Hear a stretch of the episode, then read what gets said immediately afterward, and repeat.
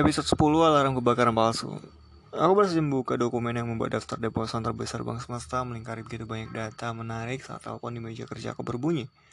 Ada yang ingin menemuimu, Thomas. Itu suara Maggie. Siapa? Aku tertegun sejenak. Ini hari Sabtu. Aku tidak pernah bilang ke siapa pun aku masuk kantor hari ini. Meski ada banyak penghuni gedung yang lembur di hari Sabtu. Mana aku tahu? Dia tidak bilang. Maggie menjawab terus. Bilang aku sibuk. Suruh dia datang kembali minggu depan atau tahun depan. Aku mencoba bergurau sepertinya tugas menumpuk yang kuberikan pagi ini pada Maggie membuat mood buruknya kamu. Itu dia Tomam. Percuma, orangnya sudah menuju ruanganmu. Tadi aku berusaha mencegahnya, dia malah motor galak, nenek lampir. Ternyata bukan tugasku yang membuat Maggie kesal. Pintu ruanganku diketuk. Aku meletakkan gagang telepon, apa hari ini orang mulai lupa soal sopan santun bertamu? Baru semalam Ram dan sopirnya merangsek ke kamar hotel membangun aku di hari bunta. Sekarang ada lagi tamu yang gumamku lenyap. Tamu itu bahkan sudah mendorong pintu ruangan. Kau bisa saja membohongi wartawan dan editor lain, Tom. Tapi tidak pada aku. Gadis itu sudah masuk ke ruangan, langkah kakinya sigap, menatapku tajam. Julia, aku menepuk dahi. Apa yang sedang kau lakukan di kantorku? Mereka boleh saja bodoh, tidak tahu siapa kau sebenarnya, tapi aku tidak. Aku sekarang tahu siapa dirimu. Julia berhenti persis di ujung meja, menyibak rambut panjangnya, ekspresif melemparkan satu bundel dokumen. Seluruh resume tentang dirimu hanya menulis Thomas.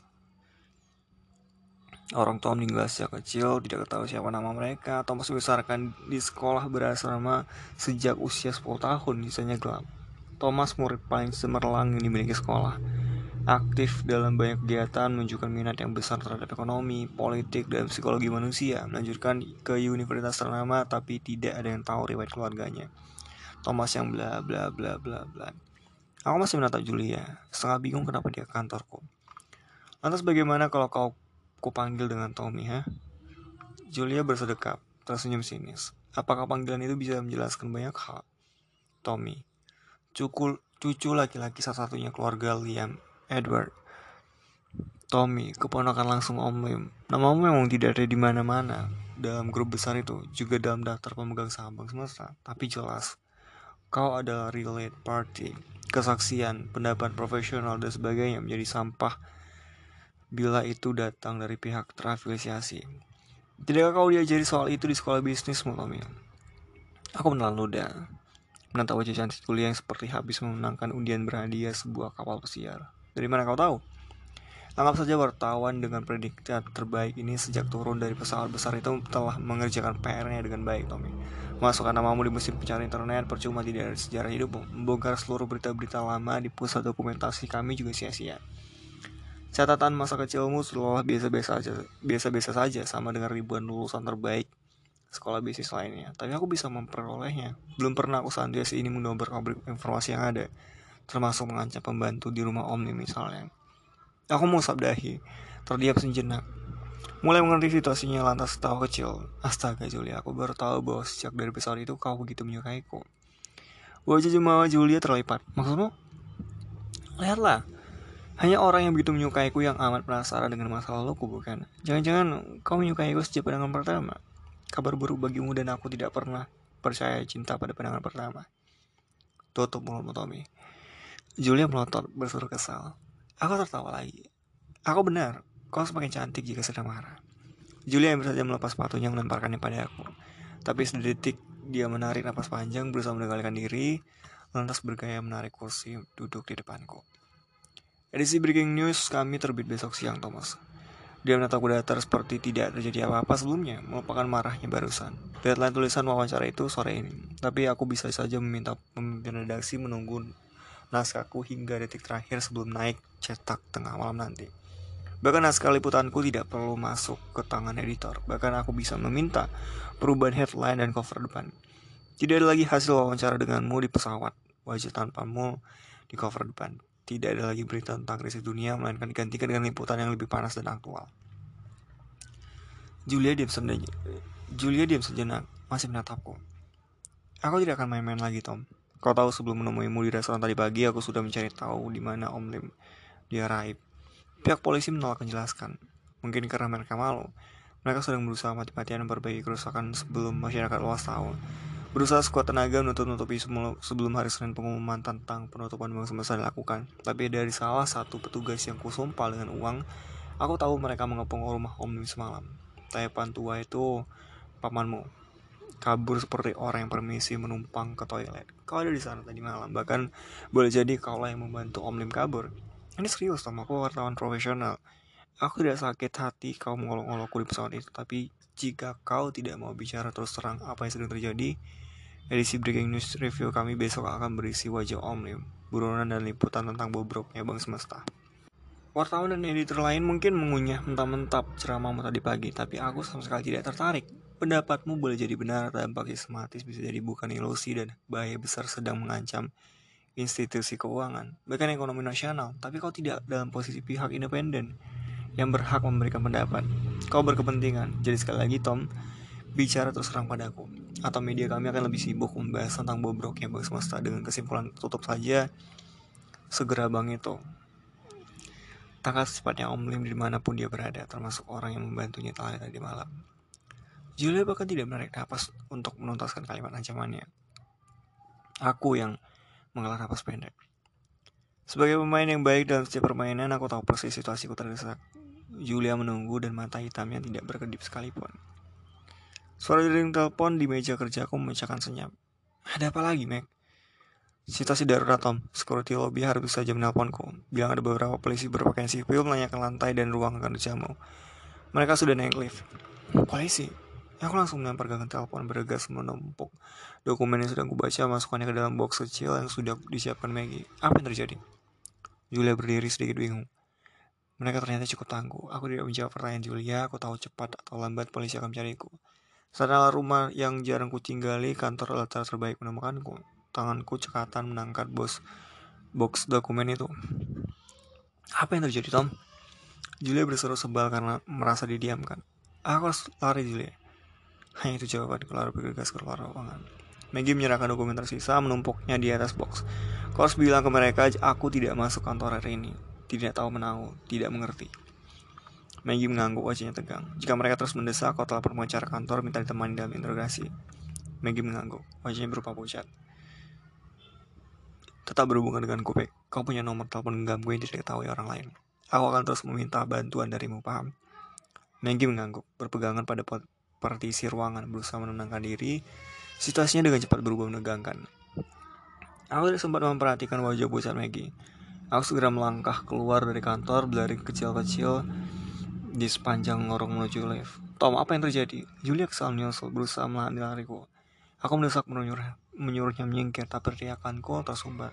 Segera balik badan dengan cepat menyelinap masuk kantor orang lain. Empat polisi berpakaian sipil persis keluar dari lift melangkah di lorong. Mereka pasti bergegas menuju kantorku. Ada yang bisa saya bantu, Pak? Resepsionis kantor tempatku menyelinap bertanya padaku tersenyum. Aku tidak mendengarkan menatap empat polisi yang melintas di depanku hanya dibatasi dinding kaca transparan sekali saja mereka menoleh mereka akan melihatku yang sedang berdiri membawa box dokumen. Mau bertemu dengan siapa, Pak? Aku sudah meninggalkan resepsionis yang sekarang menetapku bingung. Aku kembali ke lorong gedung menuju lift, tidak bisa. Dua polisi berpakaian sipil menjaga pintu lift. Mereka sepertinya belajar banyak dari kejadian tadi malam. Tidak meninggalkan celah untuk kabur juga di tangga darurat. Dua polisi menjaga pintunya. Aku mendesah pelan kembali menyelinap ke kantor orang bersembunyi sebentar. Maaf ada yang bisa saya bantu pak Resepsionis kembali bertanya Apa yang sebenarnya terjadi Tom Julia juga terus bertanya Aku menatap wajah ingin tahu Julia. Kamu tahu banyak hal Julia. Dari situ balas menatapku bingung, tapi dia mengangguk. Kau bantu aku keluar dari gedung ini, maka akan kuceritakan semuanya padamu. Eksklusif. Kau bahkan bisa mendapatkan promosi dari cerita ini. Julia berhitung dengan situasi. Semuanya. Iya, semuanya. Tidak ada yang tutup-tutupi. Ayolah Julia, aku boleh jadi tipikal orang yang tidak kau sukai menyebalkan, tapi aku selalu memegang janjiku.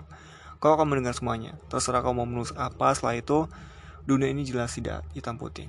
Aku berseru jengkel. Julia mengangguk. Berpikir cepat lantas melangkah keluar. Mau bertemu dengan siapa, Pak? Sepertinya resepsionis kantor tempatku menyelinap terlalu banyak. Menerima pelatihan keramah tamahan. Lagi-lagi dia bertanya dengan wajah penuh senyum, tidak merasa aneh melihat kami yang keluar masuk kantornya sejak tadi. Sebelum si resepsionis tempat bertanya lagi, mendadak suara alarm meraung kencang, membuat senyum terlipat kencang sekali, membahana di langit-langit setiap lantai gedung. Aku mendongak pertanyaan-tanya. Julia kembali masuk, tersenyum jahat. Aku berhasil memukul arah kebakaran gedung, Tom. Aku melalui Ruangan depan kantor tempatku menyelinap dalam hitungan detik sudah dipenuhi orang-orang yang berlari keluar. Berebut termasuk resepsionis amat ramai itu. Hilang sudah senyum manisnya dia justru berteriak paling panik kebakaran, kebakaran. Bergegas Tom kita bersejak kita bisa kabur dari polisi dalam situasi seperti ini. Julia sudah mengambil sebagian dokumen dalam box, berlari dalam keramaian menuju tangga darurat. Genius. Aku akhirnya mengembuskan napas mengangguk. Sepertinya aku telah menemukan teman setara dalam pelarian ini.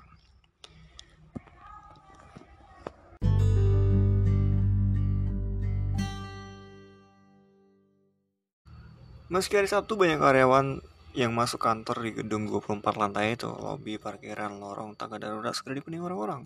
Dalam situasi seperti ini tidak mudah mengenali wajah. Aku melewati dua polisi berpakaian sipil yang bingung melihat gelombang orang berlarian. Mereka terpaksa menyingkir. Di lobi ada beberapa polisi lainnya yang berjaga, selingukan, memeriksa, tapi mereka tidak bisa melakukan apa pun selain justru mengikuti komando evakuasi dari petugas security gedung. Julia memimpin jalan. Aku menunggu dalam hati untuk dua hal. Satu, untuk jelas-jelas aku lebih tahu arah jalan dan tempat parkir mobilku dibanding dia. Karena ini gedung perkantoranku. Dua, untuk sial saat terdesak-desakan turun tadi dengan box penuh dokumen aku berterjerembab. Kakiku tergeler. Tidak serius, tapi cukup menggambar kecepatan, membuatku terpincang-pincang menerobos kerumunan. Mana mobil Julia berseru?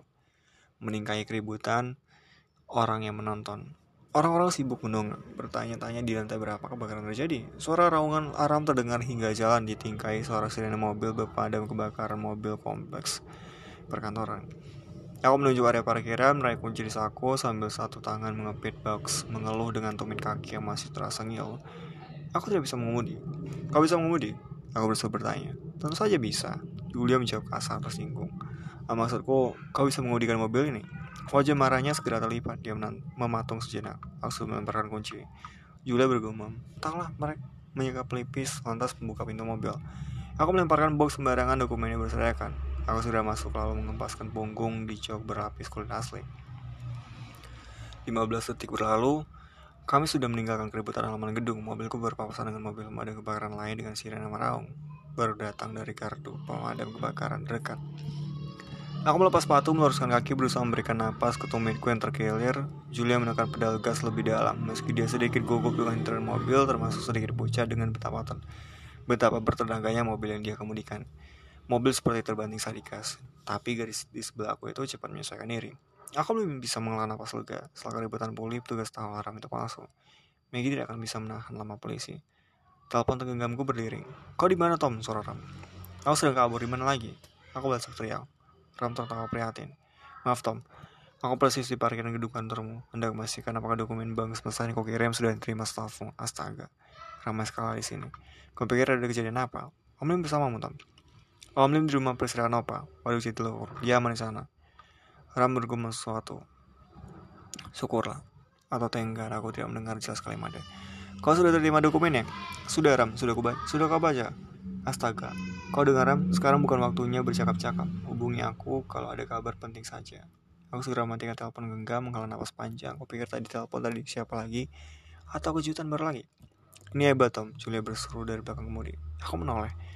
Itu seperti lupa bahwa dia baru saja mengancamku di ruang kerja atau baru saja lari dari polisi yang hendak menangkapku. Sekarang wajahnya antusias. Tangannya kokoh megang kemudi. Mobil ini ada, ada asuransinya kan? Julia boleh balas menoleh balas menoleh, menyengir. Aku tidak bisa menahan diri untuk tidak ngebut Tom. Kalau sampai menembus sesuatu, aku tidak bisa menggantinya. Aku balas cengir, mobil melesat menyalip tiga kendaraan sekaligus di jalan protokol Jakarta. Julia tidak bohong, dia pandai mengemudi. Sayangnya mobil hebatmu ini tidak ada GPS ya Tom. Apa susahnya kau membeli sistem navigasi yang hebat, jadi kita bisa tahu jalan mana saja yang, bisa, yang harus ditempuh. Tahu jalan mana yang saja yang tidak macet. Apa gunanya mobil sehebat ini kalau, kalau kau tidak bisa mengebut? GPS. Aku bertanya tiba-tiba merasa ada sesuatu yang salah telah dilakukan. Iya GPS Tom, Global Positioning System, sistem navigasi sekaligus alt tracking. Kau sepertinya bukan anak muda yang suka gadget Tom. Aku mengutuk Julia dalam hati, dan saja aku tahu apa itu GPS. Pertanyaanku retoris, karena aku sedang mengingat kekeliruan apa yang telah kau lakukan selama kabur semalam. Ada dua jenisnya Tom, GPS untuk navigasi atau tracking. Hari ini jangankan mobil mahal, truk untuk operasional tambang, truk peti, kemas, mobil box kurir, bus, ambulans, bahkan taksi semua dilengkapi GPS. Setidaknya GPS tracking untuk mengetahui posisi mereka di mana. demi efisiensi dan alasan keamanan Amarada. Jul Julia terus menjelaskan menganggap seringai buruku tanda tidak mengerti. Aku benar-benar mematung. Ke mana tujuan kita, Tom? Julia bertanya, antusias menyalip lagi dari mobil. Dia bahkan berani mengambil marka jalan sebelah kiri. Membuat pejalan kaki berteriak mengacukan tinju. Astaga, aku sungguh telah melakukan kesalahan besar. Apa kata Julia barusan? Ambulans. Aku tahu GPS tracking. Benda kecil berbentuk chip itu dibenamkan di jendela, pintu, atau bagian tertentu mobil, lantas memancarkan sinyal secara kontinu untuk memberitahukan posisi mobil. Satelit menangkap data itu sehingga pemilik mobil bisa dengan cepat membaca di mana saja armada kendaraan yang mereka miliki berkeliaran di jalan. Aku menepuk dahi rumah sakit yang mengirimkan ambulans untuk Om Lim tadi malam pasti telah memiliki mekanisme ini. Ambulans. Kayak sekarang ke mana Tom? Julia bertanya lagi. Tol. Masuk tol keluar kota. Aku mendasari suaraku bergetar oleh kecemasan. Sekali saja polisi mendatangi rumah sakit, sekali saja mereka meminta data posisi ambulans milik mereka yang dilarikan semalam, dengan segera mereka tahu pasti posisi Om Lim. Ngebut Julia, aku menyuruh. Kau serius? Julia tertawa. Aku lebih dari serius Julia. Ngebut sebisamu dengan jangan pedulikan banyak hal. Mobil ini dilindungi asuransi berkali-kali lipat nilainya. Julia mengangguk mantap, perangnya mengeras. Dia menekan pedal gas lebih dalam seperti peluru yang ditembakkan. Mobil yang dikemudikan Julia melesat menaiki flyover langsung menuju pintu tol.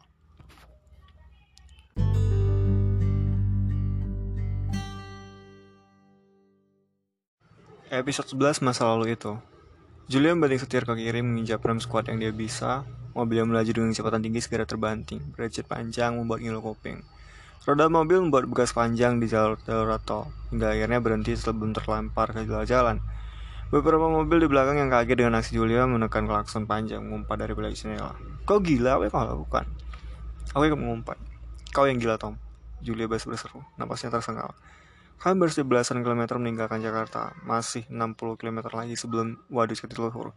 Sejak dari pintu tol, Julia terus mendesakku, bertanya ke mana persisnya tujuan kami sementara aku berusaha menelpon Maggie, memastikan dia baik-baik saja atau tidak. Kesal karena Julia terus bertanya, aku menjawab padanya. Aku tidak mau mengantarmu ke tempat persembunyian Om Lim. Dengan napas tersengal, Julia turun dari mobil, membanting pintu, berjalan ke rumputan pinggir tol. Astaga Julia, kau pikir kita akan ke mana? Pergi ke restoran, lobby hotel, cari tempat yang cozy untuk wawancara. Kau tadi menanyakan apa yang terjadi, lantas aku menjawab agar aku mendengarkan, agar kau mendengarkan baik-baik. Begitu kan? Huh? Aku ikut turun melangkah pincang mendekatinya. Tol di luar kota ramai. Satu dua mobil lewat tidak terlalu mempedulikan kami, hanya mogok biasa. Demikian sudut mata penumpang melintas menyimpulkan. Satu dua malah bergumam, mobil keren-keren ternyata mogok juga. Aku tidak mau mengantarmu, Julia menggeleng. Kau harus mengantarku, aku berteriak kesal menunjuk kakiku yang masih pincang. Ini berlebihan. Aku tidak mau terlibat melarikan diri, melarikan buronan kelas kakak. Kau sudah terlibat, Julia. Persis saat kau pernah dengan rasa penasaran mengaduk-ngaduk masa laluku. Dan jelas kau sudah menyetir mobil sejauh ini. Kau sudah terlibat. Lagi pula bukankah kau sudah bisa menduga sejak awal? Aku yang melarikan Om Lim semalam. Mau atau terpaksa.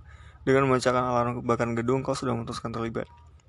Julia membungkuk, menengus, masih berusaha mengendalikan diri. Ayolah Julia, ini tidak buruk. Hei, bukan wartawan perang bertaruh dengan resiko tertembak saat menyiarkan langsung dari lapangan? Nah, anggap saja kau juga punya resiko disangka terlibat. Lagi pula, kau bisa mengarang banyak argumen. Aku memaksa, kau dibawa ancaman, supaya nantinya aku akan menceritakan semuanya. Kau akan tahu banyak hal. Julia berdiri, menarik nafas panjang. Satu mobil yang melintas melambat melakukan klakson, aku melambaikan tangan mengacungkan jempol semua oke. Tidak perlu bantu. Mobil itu maju lagi. Sekarang hampir pukul 12, meski matahari terik membakar rumbun-rumbun, bukit hijau mengampar sejauh mata memandang membuat sejuk suasana rumputan. Rumputan pinggir tol terpangkas rapi, aromanya menyegarkan. Aku tidak mau terlibat, Tom. Julia menggeleng. Astaga, kau harus mengantarku. Aku tidak bisa mengemudi dengan kaki pincang. Julia menggeleng untuk kesekian kali. Baiklah, jika ini yang ingin kau ketahui, aku tidak akan menutupinya. Aku meremas rambut, setengah sebal menatapnya. Om Lim melanggar banyak regulasi, itu benar. Dia ambisius, memanfaatkan banyak koneksi untuk memuluskan bisnisnya. Dan begitu banyak kejahatan lainnya, itu benar. Dia jelas berdebah. Tapi aku baru semalam menyadari ada yang keliru dengan rencana penutupan bank semesta. Ada berdebah yang lebih jahat dan lagi di luar sana. Om Lim sudah berjanji akan mengganti seluruh uang nasabah, tidak akan mengunyah satu perak pun uang mereka. Tapi aku butuh waktu untuk menghukum orang-orang di balik semua ini. Beri aku waktu dua hari. Aku punya rencana, kami tidak akan Kami tidak akan tertangkap. Kau hanya perlu bersabar membantuku.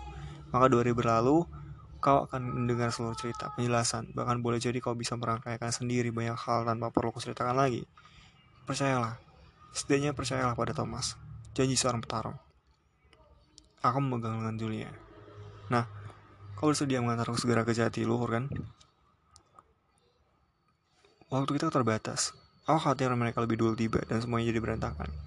Julia masih menatapku ragu-ragu bahkan antusiasme mengemudi mobil balap barusan hilang hanya karena kalimat pendekku menjawab pertanyaannya. Kita akan persembunyian Om. Aku melah napas. Baiklah. Akan kuceritakan kau sepotong kejadian masa lalu. Kau dengarkan baik-baik. Setelah ini, terserah kau membantuku atau tidak. Tapi jika kau memutuskan membantuku, ini terakhir kali aku bercerita hingga hari Senin. Setelah ini jangan banyak bertanya lagi. Kau paham, Julia? Gadis itu tidak mengganggu, tidak juga menggeleng, hanya bersiap mendengarkan.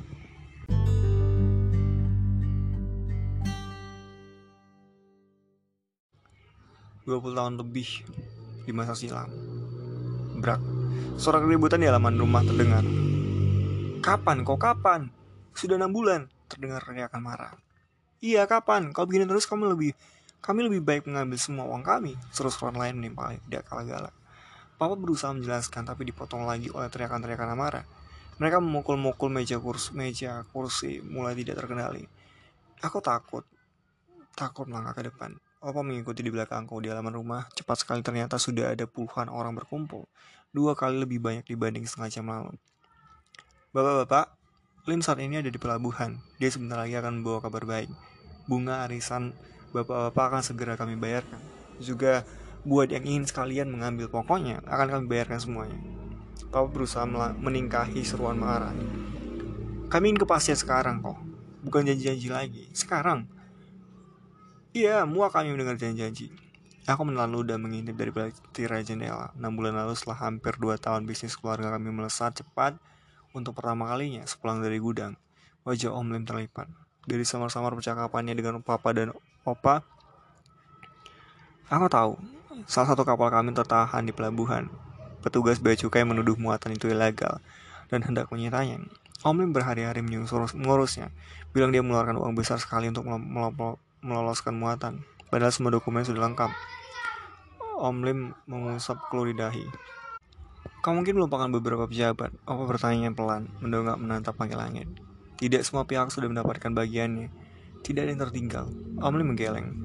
Mama dan Tante Lim datang menghidangkan ginseng hangat, menghela napas prihatin.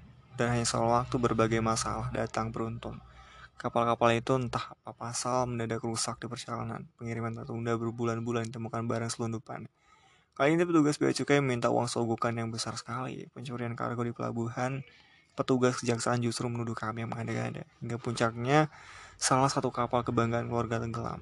Menurut kapten kapal, kejadiannya cepat sekali. Kapal tiba-tiba sudah miring. Tidak terbilang kerugian, belum lagi uang yang dihabiskan untuk menyumpah petugas jaksa penuntut terkait kasus-kasus baru yang muncul susul menyusul sengketa lahan gudang.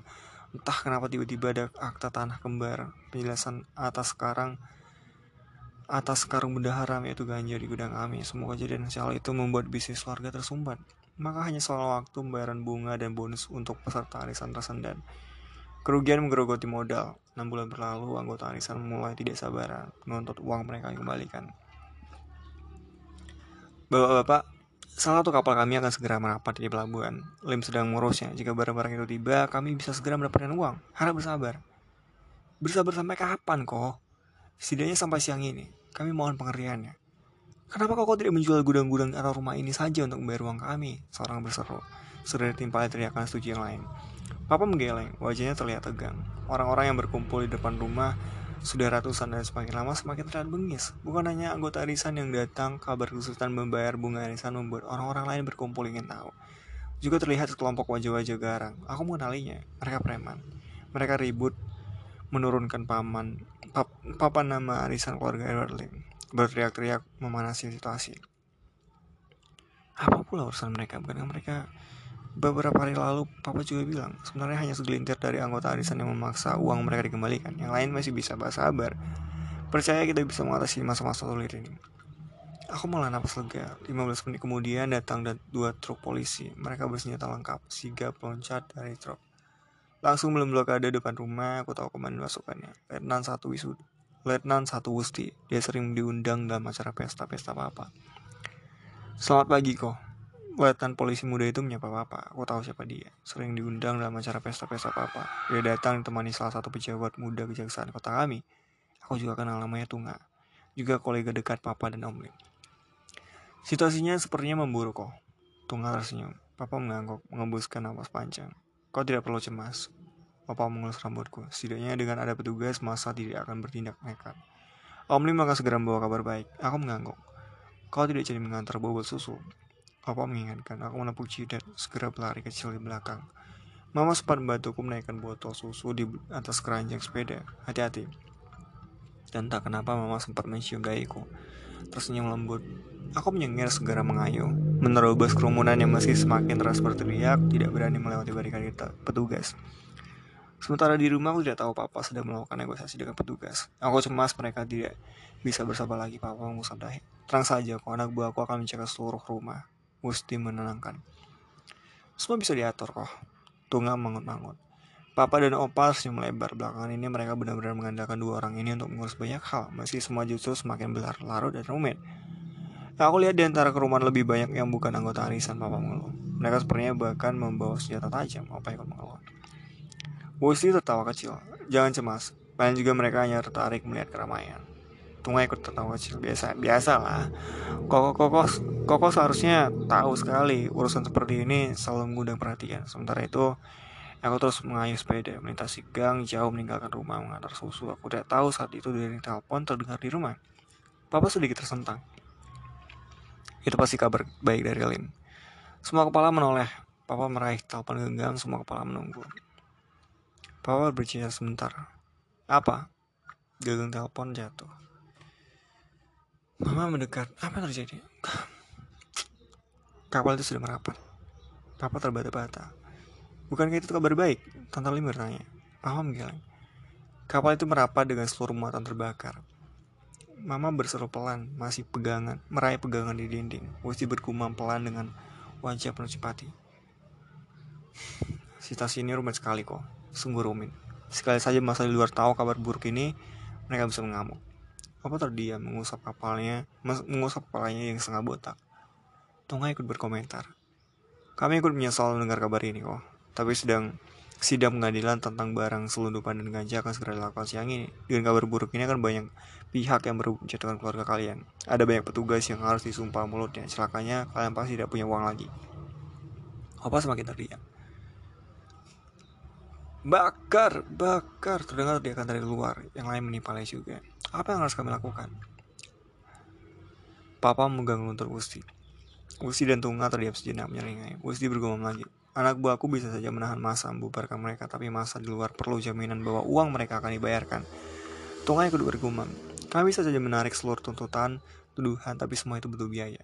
Apa saja, apa saja yang bisa memastikan keluarga kami tidak diganggu, akan ditebus. Akan aku tebus. Papa mulai panik.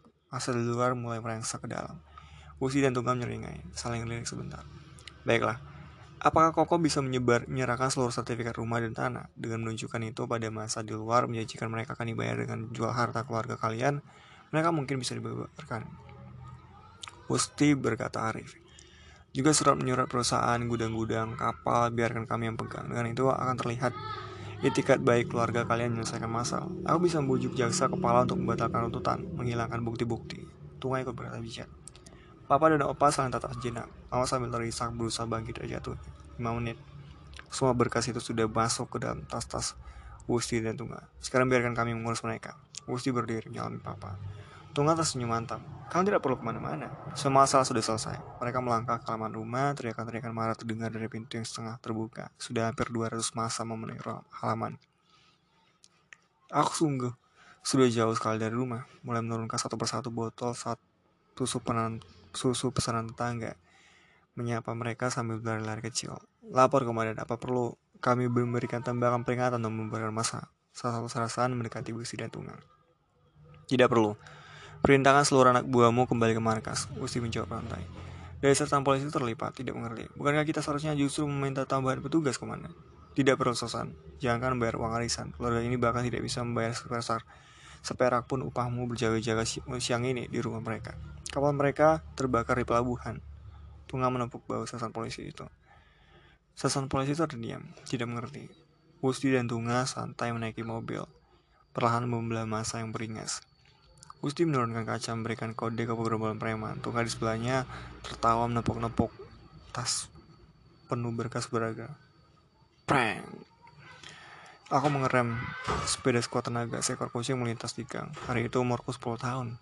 Hari itu papa dan mama terpanggang nyala api. Rumah besar rumah besar kami dipagar dibakar masa. Papa dan Tante Lim dibantu tetangga yang berbaik hati berhasil melarikan diri. Om Lim yang kembali dari pelabuhan dua hari kemudian hanya termangu melihat puing-puing. Aku yang pulang dari mengantarkan bolu susu menangis berteriak-teriak melihat asap mengepul dari kejauhan. Beberapa tetangga mencegah aku pulang ke rumah. Masih banyak gerombolan tidak dikenal yang menunggu di rumah. Hari itu, keluarga kami kehilangan semuanya.